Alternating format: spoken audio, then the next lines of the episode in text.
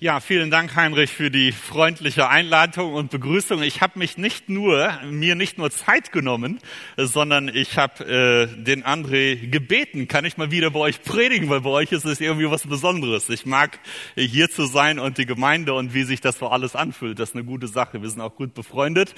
Und als er dann sagte, äh, kann ich da mal wieder bei euch predigen, sagte, das war eigentlich meine nächste Frage jetzt beim Telefonat. Könntest du an dem und dem Datum? Und dann haben wir das dann auch möglich gemacht. Das schön, wieder da zu sein und euch hier äh, mitzunehmen in das Wort Gottes. Der Römerbrief ist mir sowieso nah am Herzen. Ich äh, finde, das ist so äh, ein ganz, ganz zentrales Element in der Bibel. Nirgendwo sonst haben wir einen äh, biblischen Schreiber, der ähm, einfach mal gezwungen ist, von Anfang bis zum Ende logisch aufbauend, zusammenhängend, so vom ersten bis zum letzten Satz die christliche Lehre aufzuschreiben. Wir haben also eine kleine Mini-Dogmatik hier drin und das ist ganz spannend. Deshalb auch das Thema spannungsreich. Beim letzten Mal hat der Samuel Krieger darüber geredet, dass wir im Geist leben und nicht unter dem Gesetz. Und Paulus nimmt uns jetzt zurück in die Zeit, als er noch unter dem Gesetz gelebt hat. Äh, wir sind jetzt übrigens ziemlich in der Mitte des Jahres. 7. Juni, 21. Juni, ne? Ist so ganz in der Mitte so die Richtung, 7. Juni, da kommen wir dem Ganzen ganz nah und äh, vielleicht hat der eine oder andere äh, an Neujahr sich irgendwelche äh, Vorsätze gemacht. In diesem Jahr wird alles anders. Äh, äh, ich werde die Kinder nicht mehr anschreien oder ich will endlich joggen gehen und ähm, ich, ich laufe auch zwischendurch, aber es gibt die Tage, wo du rausguckst und ich weiß, echte Läufer, echte Jogger, Leute, die es mit dem Sport nehmen, die laufen auch bei schlechtem Wetter. Habe ich auch schon gemacht, auch bei Schnee schon gelaufen, aber es gibt so viele Tage, wo das Wetter einfach nicht gut genug ist, dass man sich daraus bequemt und dann macht man dann irgendwas anderes oder irgendeinen anderen Sport. Äh, wir haben das alle in uns und diese Erfahrung, dass man das eine will und dann aber dann doch das andere macht. Und äh, bei Joggen und anderen Dingen, das kann man alles noch irgendwie einordnen, das ist auch nicht dramatisch. Aber bei Paulus geht es hier um das Thema Sünde. Es geht um moralische Dinge, Dinge, die Gott gefallen oder die, die Gott nicht gefallen. Und da sagt er, da habe ich einen Riesenkampf gehabt. Und er wechselt dann in der Mitte des Kapitels sogar in die Gegenwartsform und das äh, wird dann richtig spannend. Und deshalb wollen wir uns jetzt kurz damit ähm, äh, befassen äh, und den Text einmal einfach durchrauschen, mal ganz schnell äh, von 7 bis 25 durchrauschen und dann werden wir äh, zum Ende hin uns ein paar Gedanken machen, wie wir äh, das Ganze anwenden können und damit leben können. Also, ähm, Paulus hatte gesagt, dass das Gesetz uns gefangen gehalten hat. Das war die letzte Predigt und dass wir jetzt im Geist leben, weil wir frei geworden sind. Und bei einem äh, gesetzestreuen Juden, der sagt sich dann erste Frage, das klingt aber komisch, weil wir dachten, Gesetz ist was Positives, äh, von Gott gegeben. Äh, wenn ihr dieses Gebot haltet, werdet ihr dadurch leben steht im Alten Testament in 5. Mose. Und äh, deshalb ist das jetzt komisch, dass du irgendwie das so darstellst, als ob das uns gefangen gehalten hat, als ob die Torah, also das alttestamentliche Gesetz, was Negatives gewesen ist. Und diese Frage wirft Paulus auf. Ganz weit weg in Rom, Brief hingeschrieben, aber der wusste ganz genau, wenn ich das schreibe, was der Samuel jetzt letztes Mal gepredigt hat, dann wird sofort die Frage kommen, wir dachten, das Gesetz ist was Gutes, du sagst, es ist was Böses, was ist es denn jetzt? Und deshalb beantwortet Paulus das sofort, weil er natürlich seine Freunde, seine Kollegen, seine Pappenheimer kennt. So, und jetzt legen wir los. In Vers 7. Was wollen wir hierzu sagen? Ist das Gesetz Sünde? Das ist die Frage, rhetorisch. Sagt er, das sei ferne. Aber die Sünde erkannte ich nicht außer durch das Gesetz. Denn ich wüsste nichts von der Begierde, wenn das Gesetz nicht gesagt hätte, du sollst nicht begehren. Die Sünde aber nahm das Gebot zum Anlass und erregte mir in, in mir Begierden jeder Art, denn ohne das Gesetz war die Sünde tot. Hier haben wir schon mal zwei kurze Funktionen des Gesetzes, die er hat. Einmal das Gesetz ist ein Zollstock. Äh, wenn ihr jetzt raten müsstet, wie groß bin ich als Mann, würden einige sagen, was sagt er? 1,75, 1,80, 1,85. Ihr dürft ruhig ein bisschen höher gehen, das ist für Männer immer gut. Das wäre ein Kompliment.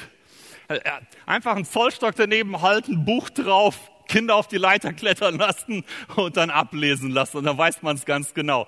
Man kann immer so schätzen, war das jetzt in Ordnung oder nicht? War das Verhalten richtig? Ist das in der Situation okay, wenn du das oder das machst? Hältst du einen Zollstock daneben, einen Maßstab, dann kannst du genau ablesen. Und das ist die Funktion des Gesetzes. Das sagt dir, moralisch, was der Wertmaßstab ist und ob das jetzt gut war oder mittelmäßig oder nicht oder ob das überhaupt in die richtige Richtung läuft. Und das Zweite ist, es erregt sogar in dir eine Rebellion.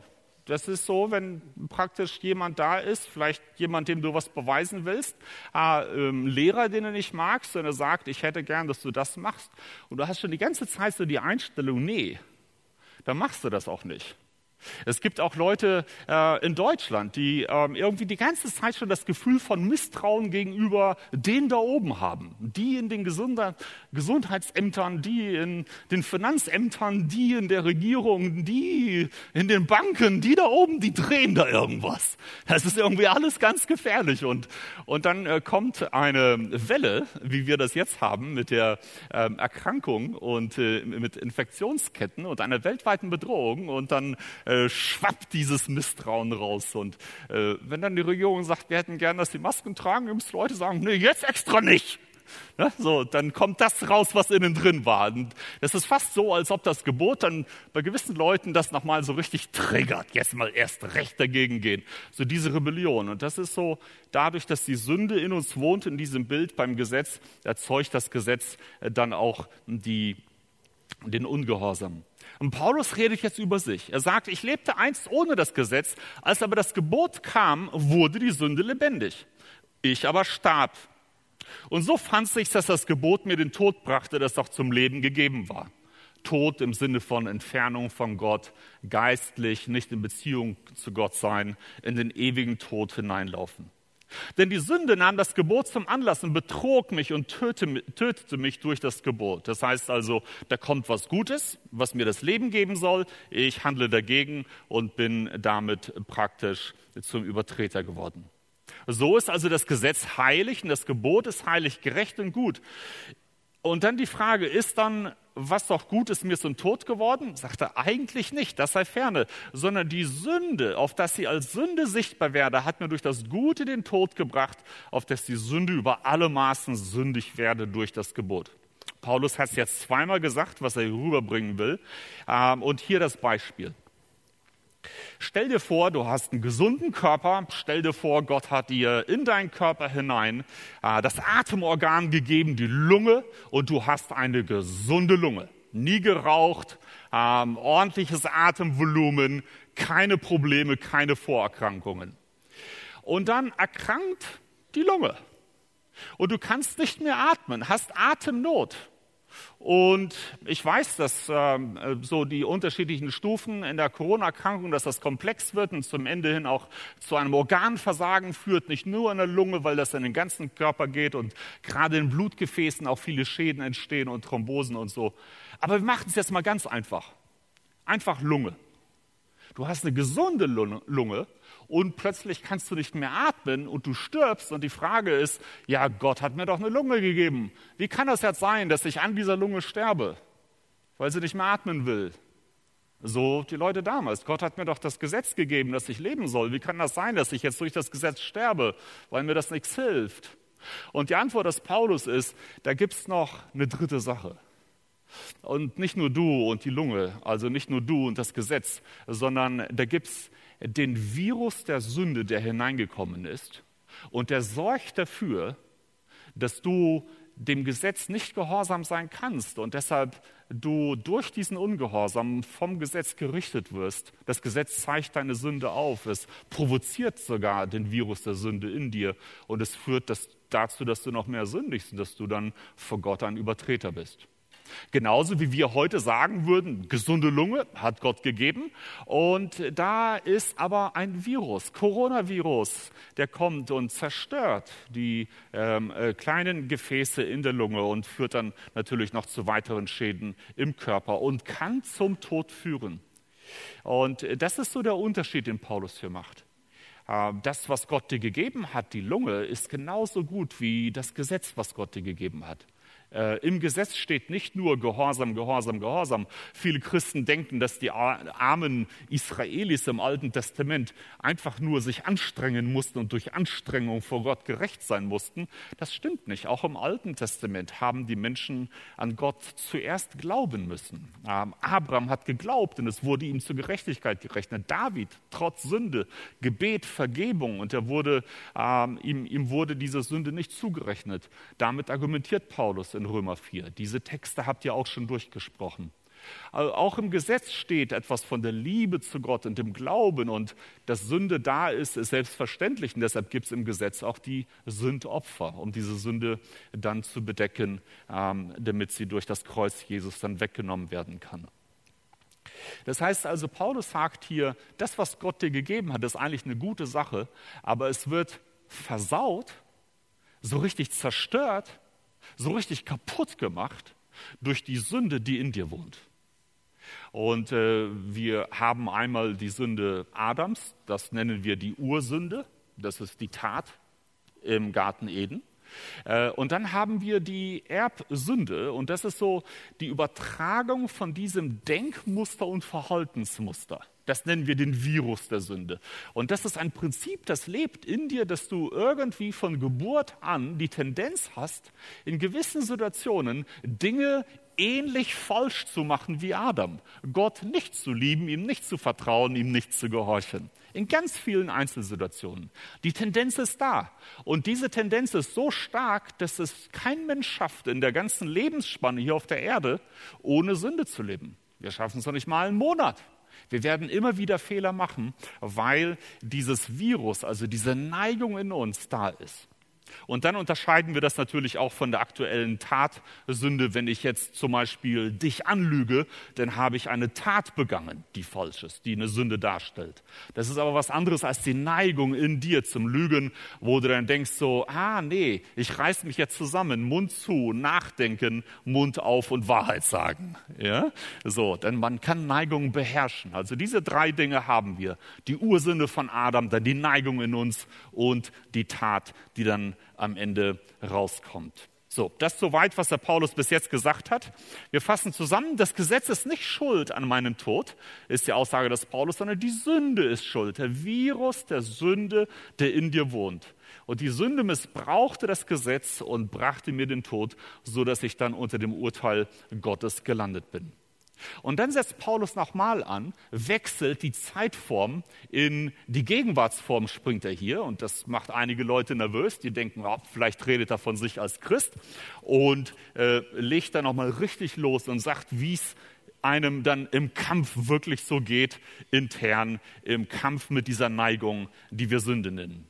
Er sagt in Vers 14, denn wir wissen, dass das Gesetz geistlich ist, ich aber bin fleischlich, unter die Sünde verkauft. Denn ich weiß nicht, was ich tue. Denn ich tue nicht, was ich will, sondern was ich hasse, das tue ich. Wenn ich aber das tue, was ich nicht will, dann stimme ich dem Gesetz zu, dass es gut ist, so tue ich das nicht mehr selbst, sondern die Sünde, die in mir wohnt. Eigentlich eine ganz logische Sache. Wenn ich das Ziel habe, mich so zu verhalten, dann sage ich, das Gesetz ist gut, ich denke in die Richtung, ich will so handeln und ich mache trotzdem das Gegenteil, dann, dann muss da eine zweite Macht sein, die mich in diese Richtung drängt und das ist die Sünde. Das wiederholt er dann nochmal und sagt dann, ich weiß, dass in mir, das heißt in meinem Fleisch nichts Gutes wohnt. Wollen habe ich wohl, aber das Vollbr Gute vollbringen kann ich nicht. Und da denken viele, ja, bestimmt geht's mir genauso. Ähm, ne? So, all die Vorsätze, die man sich macht, man liest das und hat sofort das Gefühl, Paulus, endlich versteht mich einer. Dir geht's genauso schlecht wie mir. Und dann Vers 19, denn das Gute, das ich will, das tue ich nicht, sondern das Böse, das ich nicht will, das tue ich. Wenn ich aber tue, was ich nicht will, vollbringe nicht mehr ich es, sondern die Sünde, die in mir wohnt. Jetzt hat Paulus das Ganze noch ein zweites Mal erklärt, damit es auch sitzt. Jetzt haben wir verstanden, ich will eigentlich das Gute tun, aber ich mache genau das Gegenteil, weil da diese innere Neigung da ist, die Neigung zur Sünde. Und dann schließt er das ab und sagt, so finde ich nun das Gesetz. Und Gesetz in der Bibel bedeutet nicht, gerade hier in diesem Brief, nicht immer die Torah, also das Gesetz des Mose, sondern mit Gesetz meint er manchmal auch das Prinzip, äh, ähnlich wie Naturgesetze. Ja, die muss man ja auch nicht aufschreiben, damit die funktionieren. Du lässt etwas fallen und es fällt auf die Erde. Es funktioniert einfach so. Danach entdecken wir das und dann machen wir eine Formel dazu. Äh, wir entdecken das im Nachhinein, nachdem wir gesehen haben, dass das funktioniert. Und so ist Paulus ja auch unterwegs. Er sagt, da sind gewisse Gesetzmäßigkeiten, Naturgesetze, Wirkmechanismen und die entdecke ich jetzt. Er sagt, mir, der ich das Gute tun will, hängt das Böse an. Denn ich habe Freude an Gottes Gesetz nach dem inwendigen Menschen, aber ich sehe ein anderes Gesetz in meinen Gliedern, das widerstreitet dem Gesetz in meinem Verstand und hält mich gefangen. Er sagt also, ich habe etwas in meinem Körper, das treibt mich in eine Richtung, wie ein Prinzip, wie eine Macht. Und ich habe ein Gesetz in meinem Kopf, das ist Prinzip, da will ich das Gute. Und das sind irgendwie zwei Pole. Das eine zieht in eine Richtung und das andere in die andere. Und das hält mich gefangen in der Gesetzmäßigkeit, in dem Wirkmechanismus der Sünde, das in meinen Gliedern ist. Dies ist jetzt alles stark vereinfacht. Paulus sagt nicht, der Körper ist sündig, weil der Kopf gehört ja zum Körper. Verstand gehört auch zum Körper. Er will mit Körper und fleischlich einfach sagen, so äh, dieses irdische von Gott gelöste Dasein, das, wenn du so loslebst und sagst, Gott ist mir egal, ich mach, was ich will, Bedürfnisbefriedigung, einfach Lust ausleben, unkontrolliert. Ähm, du bist der Chef, nicht Gott ist der Chef. Das, das meint er mit fleischlich, das, was in meinem Körper wohnt. Und das Geistige, dass wir uns geistlich ausrichten, ist das Gesetz, das ich gelernt habe und ich will doch das Gute tun. Das ist das Prinzip, das Paulus hier hat. Und so fasst er zusammen in Vers 24, ich, elender Mensch, wer wird mich erlösen von diesem Leib des Todes? So, das haben bestimmt schon viele Christen auch nach ihrer Bekehrung schon gesagt. Wenn man irgendwo so eine Standardsache hat, die immer wieder vorkommt, man ärgert sich drüber, man strengt sich an und kriegt das nicht in den Griff. Zum Beispiel, wenn man ungeduldig ist mit Kindern und laut wird und ähm, dann sagt man sich manchmal, ach, wann ist das endlich vorbei? So, wenn wir erstmal erlöst sind im Himmel, da gibt's keine Sünde mehr, dann habe ich auch das Problem nicht mehr. Und Paulus fasst das so zusammen, diese Verzweiflung, aber dann unterbricht er das in Vers 25 und sagt, Dank sei Gott durch Jesus Christus, unserem Herrn. Ein kleiner Zwischensatz. So nach dem Motto, Gott sei Dank ist das jetzt schon passiert. Gott sei Dank bin ich nicht gefangen. Und dann wiederholt er nochmal alles, was er bis jetzt in diesem Abschnitt gesagt hat. Und deshalb hat man hier dann sehr viel später auch einen Kapitelabschnitt gesetzt. Dann beginnt das achte Kapitel. Ähm, und das ist ein bisschen zu früh gesetzt, aber trotzdem, weil Paulus hier so eine Wiederholung hat, so eine Schlussfolgerung von allem, was er gesagt hat. So diene ich nun mit dem Verstand, dem Gesetz Gottes, aber mit dem, äh, mit dem Fleisch, dem Gesetz der Sünde.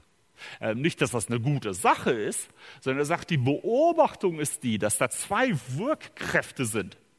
Das eine zieht zu Gott und das andere zieht genau in das Gegenteil. So, bis dahin. Jo, wenn jetzt jemand mit gewissen Dingen nicht fertig wird in seinem Leben, der kann diesen Text lesen und sagen, Paulus, der arme Kerl, der hat es genauso schwer gehabt wie ich. Das Leben auf der Erde als Christ ist halt ein Leben, das problematisch ist. Da kommen wir nie ganz raus. Es gibt ja auch keinen, der perfekt ist. Da müssen wir halt durch. Die einen besser, die anderen schlechter. Und äh, das ist aber gerade nicht das, was Paulus meinte. Die Frage ist wirklich die, redet Paulus von sich als Christ oder als Nicht-Christ? Und wenn man durch die Kommentare geht und sich anguckt, was die Experten in der Vergangenheit gesagt haben zu diesem Text, dann haben wir da mehr oder weniger 50-50. Die Hälfte der Leute sagt, Paulus redet hier von sich als Christ äh, und sagt den Leuten ganz ehrlich, dass, dass er am Kämpfen ist und dass das nicht so super immer läuft.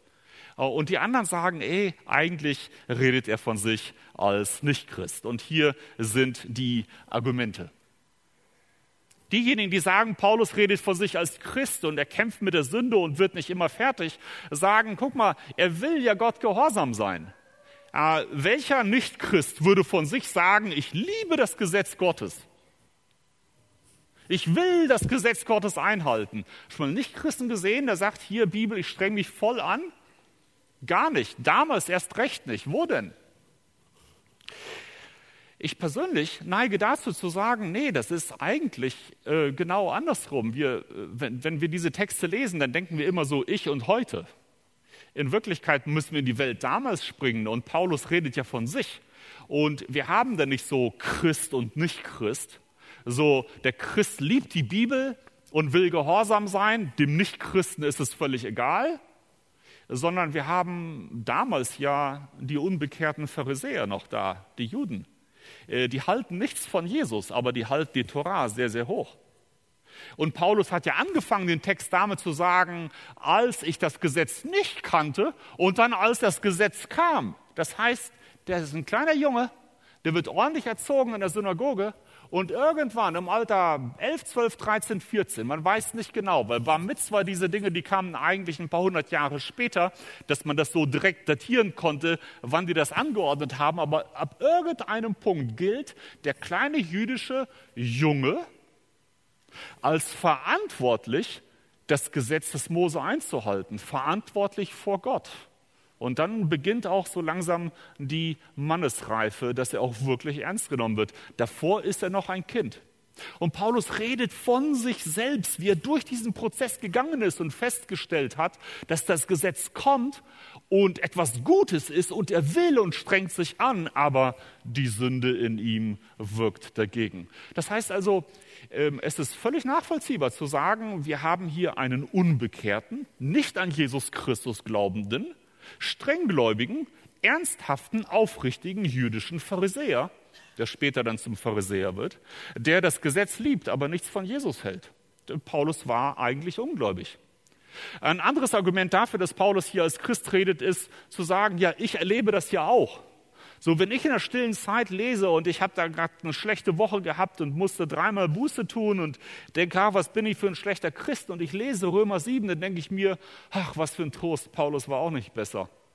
Und dann verbinde ich mich mit dem Text und ist das für mich ganz logisch, Paulus muss als, als Christ geschrieben haben. Ist vielleicht ein Trostpflaster auf deine Seele, aber so legen wir die Bibel nicht aus. Weil dieser Text ist 2000 Jahre alt. Paulus kannte dich nicht. Der hat auch an, nicht an dich gedacht, als er das geschrieben hat. Paulus hat an sich gedacht und die Dinge, die er gedacht hat, die sind in den Versen davor und danach. Das kann man ziemlich klar nachlesen. Es ging ihm nicht darum, welche Erfahrungen du haben wirst und wie es dir heute geht mit dieser Neigung zur Sünde hin, die wir haben. Deshalb ist das gar kein Argument für die Auslegung. Und dann äh, sagen einige Leute, ja, aber guck mal hier, ab Vers 14, da wechselt ja Paulus von der Vergangenheit in die Gegenwart. Er sagt, jetzt geht's mir so. Im Moment, wo er schreibt, ist er gläubig oder nicht gläubig? Klar, er war gläubig, als er den Brief geschrieben hat. Also schreibt er über sich als Christ, der im Kampf gegen die Sünde halt manchmal auch ordentlich auf die Nase fällt. Und ähm, die Antwort wäre, ja, das ist, das ist ein richtig starkes Argument.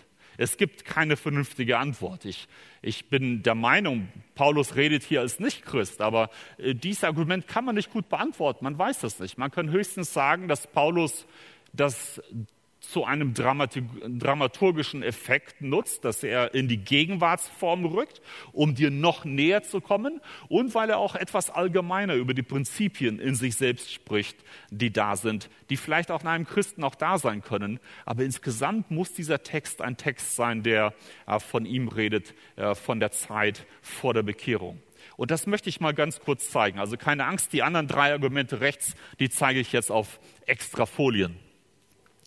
Der Samuel Krieger beim letzten Mal hat abgeschlossen mit äh, äh, Kapitel 7, Vers 5 und 6. Und dort sehen wir schon, wie Paulus die Lösung für diese Frage selbst anbietet. Ich lese nochmal. Er sagt, als wir im Fleisch waren, da waren die sündigen Leidenschaften, die durchs Gesetz geweckt wurden, kräftig in unseren Gliedern, sodass wir dem Tode Frucht brachten.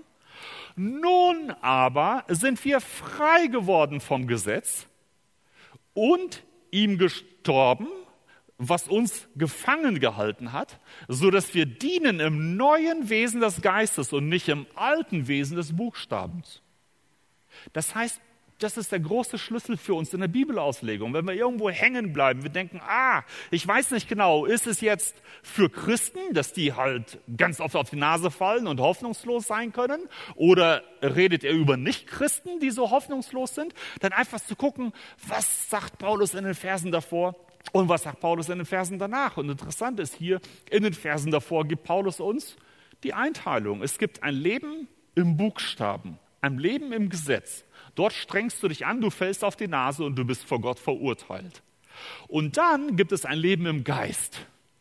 Und wir alle sind jetzt schon in diesem Leben im Geist angekommen, weil wir uns bekehrt haben und weil der Heilige Geist Wohnung in uns genommen hat. So, wenn wir das so einordnen, dann wissen wir, okay, jetzt wissen wir. Aber Paulus hat, äh, macht jetzt einen Sprung zurück und sagt, wie das bei ihm früher war, als er das Gesetz kennenlernte.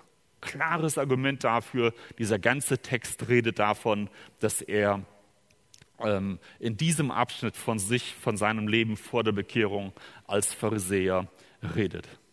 Ein anderes Argument ist, dass die Bekehrung erst später kommt. Wenn wir den Text lesen, wie wir den gerade eben gelesen haben, in 7 äh, bis 25 durch, so diene ich mit dem Gesetz, mit dem Gemüt, dem Gesetz Gottes, aber mit dem Fleisch, dem Gesetz der Sünde. Ähm, dann denkt man sich, was ist es jetzt? Ohne Lösung. Ja, aber liest man einfach mal weiter, die nächsten Verse, denn ist äh, der zweite Vers in Kapitel 8, denn das Gesetz des Geistes, der lebendig macht in Christus Jesus, hat dich frei gemacht von dem Gesetz der Sünde und des Todes. Äh, also in Kapitel 7 und auch hier in Kapitel 8 zeigt er an, dass du als Christ, wenn du Jesus Christus angenommen hast, schon den Heiligen Geist in dir hast und von diesem Zwang, von dieser Macht, der Sünde in dir befreit worden bist. Nicht, dass du perfekt lebst, aber dass du nicht unter diesem Zwang hilflos ausgeliefert bist. Das sagt er hier eindeutig.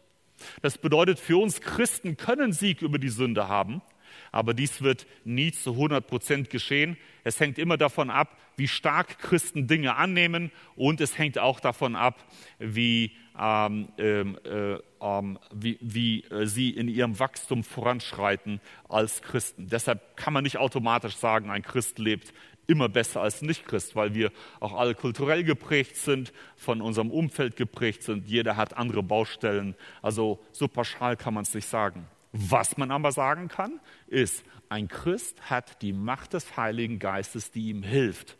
Und das ist eine Hilfe, die er vor seiner Bekehrung nicht hatte. Und noch eine andere Sache, die mir sehr stark nahe geht, schon seit vielen Jahren, wo ich diesen Brief unterrichte. In Römer 6, Vers 14 sagt Paulus, denn die Sünde wird nicht herrschen über euch, weil ihr nicht unter dem Gesetz seid, sondern unter der Gnade. Und in unserem Predigtext in Kapitel 7, 14, da wo einige denken, vielleicht redet er da als Christ, sagt Paulus, denn wir wissen, dass das Gesetz geistlich ist, ich aber bin fleischlich unter die Sünde verkauft. Seht ihr den Widerspruch da drin? Das ist ein gewaltiger Widerspruch. Und ich diskutiere das jedes Jahr mit meinen Studenten und sage denen also, wir müssten ja behaupten, dass der Paulus krank ist im Kopf, dass der auf der einen Seite sagt, die Sünde wird nicht herrschen können über euch und dann, wups, kurz, kurze Zeit später hinschreibt, ach, ich bin hoffnungslos verkauft, kann nichts dagegen machen. Abwarten. Solche Widersprüche, nee, das war ein hochintelligenter Mann. Und nur weil die damals keine Computer hatten, waren die nicht dümmer als wir. Also der hatte schon seine Gedanken zusammen. Und solche Widersprüche können wir dem nicht irgendwie unterschieben. Das ist äh, klar. Römer 7 redet er über seine Zeit als Nichtchrist. In der Zeit des Gesetzes. Deshalb auch diese Merkmale. Und jetzt kommen wir zu uns heute.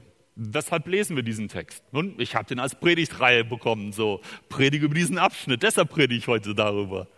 Aber dieser Text hat uns auch etwas zu sagen.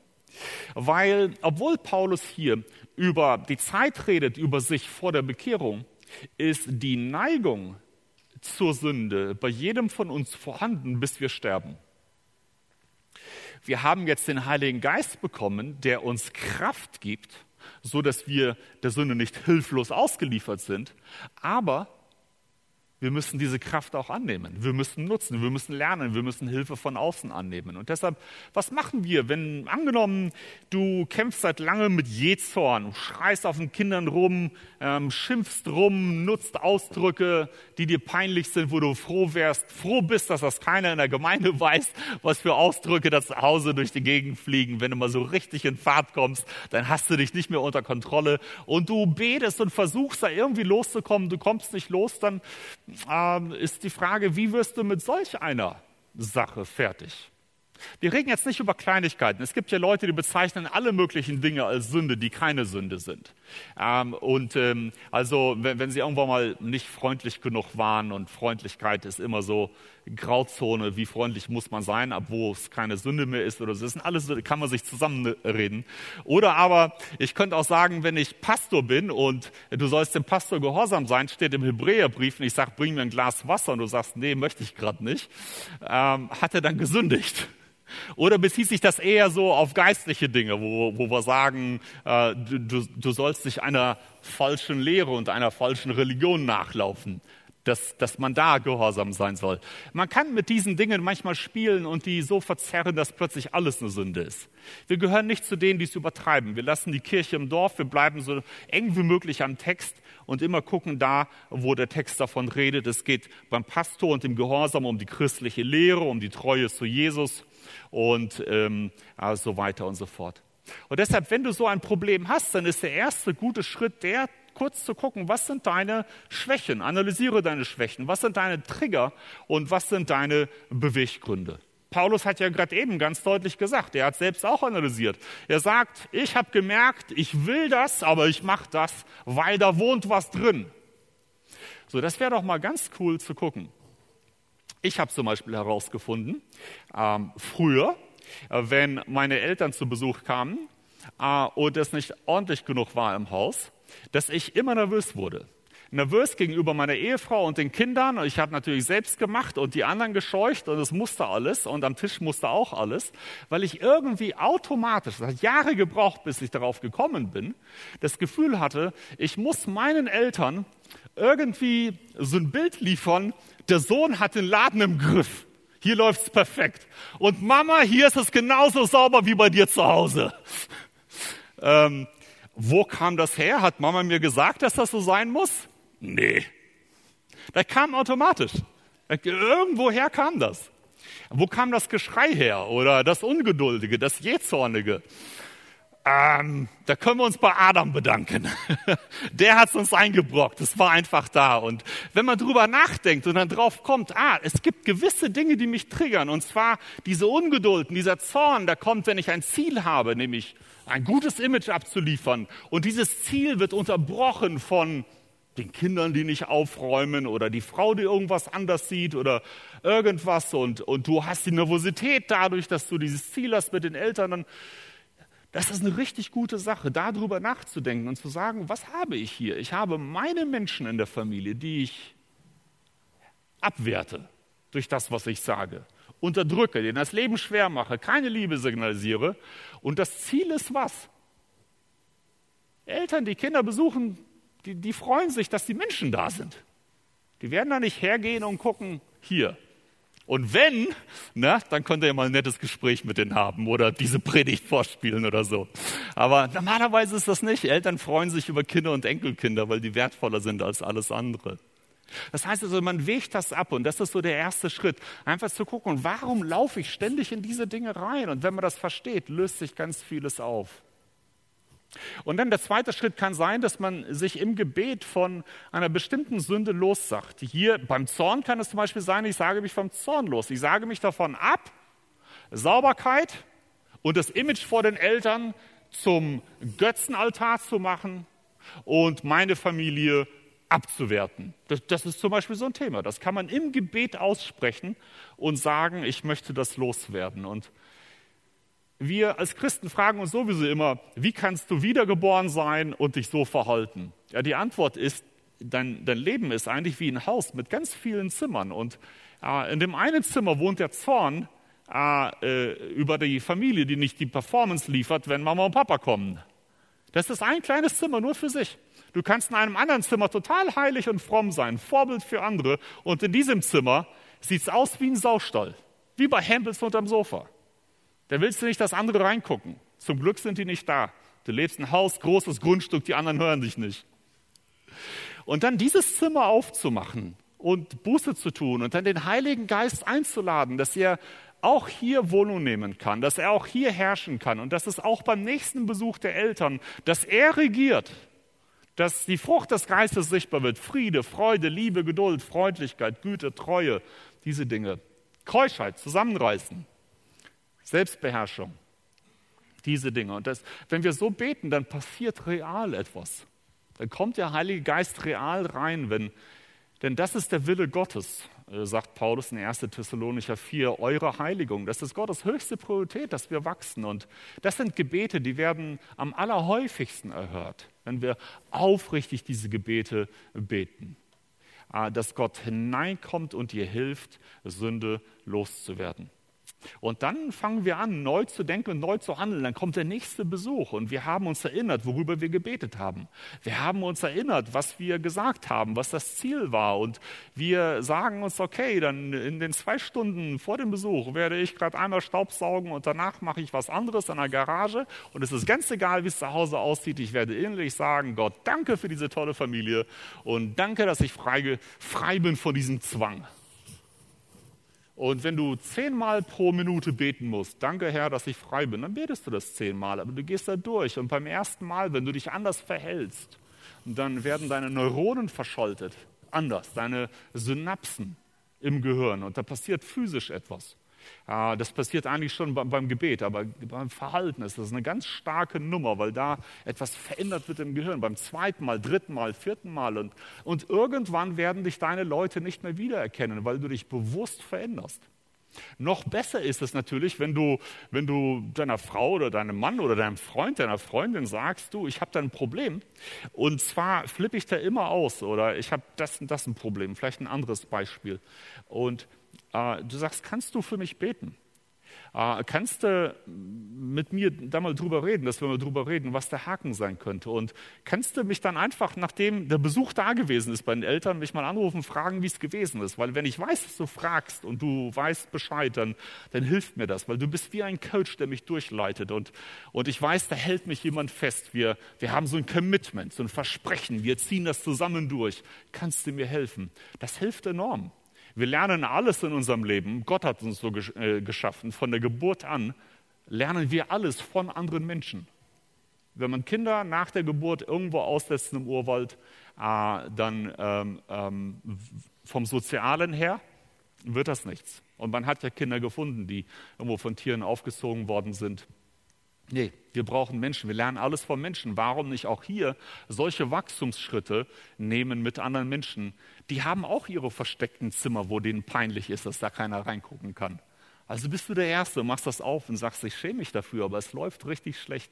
Eigentlich predige ich und versuche das und das und in dem Bereich läuft es auch super, aber hier läuft es gar nicht und das ist mir richtig peinlich. Und wenn du das sagst und diese Offenheit hast und diese Demut hast, dann dann kommt der Heilige Geist mit aller Macht hinein und nutzt deine Mitmenschen, um dir zu helfen, um da rauszukommen. So, das war jetzt das Thema mit Jezorn. Es gibt noch viele andere Themen, zum Beispiel Steuerhinterziehung. Ah, warum habe ich den Drang bei der Steuer ständig zu mogeln? Einfach mal drüber nachdenken, mit einem Freund drüber reden und sagen, irgendwie will ich das loswerden. Jedes Mal, wenn über Finanzen gepredigt wird, will ich das ändern, aber es gelingt mir nicht. Ich weiß gar nicht warum. Und, äh, und, und dann, bei jedem ist das was anderes, aber es kann sein, dass du Angst hast, dass Gott dich nicht genug versorgen wird, wenn du ehrlich bist, dass du am Ende äh, weniger hast als davor. Das ist ähnlich wie, warum spende ich nicht? Das ist auch so eine Sache. Man muss da so über die Hürde springen die Erfahrung machen, Gott versorgt trotzdem. Und dann können wir spenden und wir merken, hey, ich spende zwar, theoretisch geht etwas vom Konto ab, aber am Ende des Monats und am Ende des Jahres geht es mir trotzdem nicht schlechter als davor, obwohl ja was abgeht. Und viele machen die Erfahrung, es ist ja was Positives da, dass es, sogar noch ein bisschen mehr ist, weil Gott diese Dinge erstattet. Da ist ein Segen drauf auf dem Spenden. Genauso ist auch ein Segen auf der Ehrlichkeit. Aber man braucht so die erste Hürde. Und wenn man das verstanden hat, sich davon los sagt, betet mit einem Freund zusammen, eine Steuererklärung macht, dann kommt man so in eine gute Schiene hinein, dass man hier in der Heiligung wachsen kann. Ich fasse zusammen. Paulus hat gesagt, es gibt ein Leben im Geist und es gibt ein Leben unter dem Gesetz. Das unter dem Gesetz hat er in Kapitel 7 beschrieben. Wir sind da raus. Aber so die Neigung zur Sünde ist immer noch da, nur dass wir es unter dem Geist auch die Kraft des Geistes nutzen können, um diese Dinge zu überwinden. Und ich würde jetzt gerne für euch beten. Herr Jesus, ich danke dir, dass du uns erlöst hast. Ich danke dir, dass du uns ewiges Leben gegeben hast. Und dass du den Heiligen Geist in uns hineingegeben hast. Und Herr Jesus, du weißt über all die verschlossenen Zimmer im Leben der Zuhörer jetzt, in diesem Raum und auch an den Fernsehern und Computern. Und ich möchte dich bitten, dass du dort deine Hand drauflegst und hilfst, diese Tür zu öffnen, damit dein Heiliger Geist mit seiner reinigenden Wirkung, mit seiner Macht hineinkommen kann und Dinge verändern kann. Amen.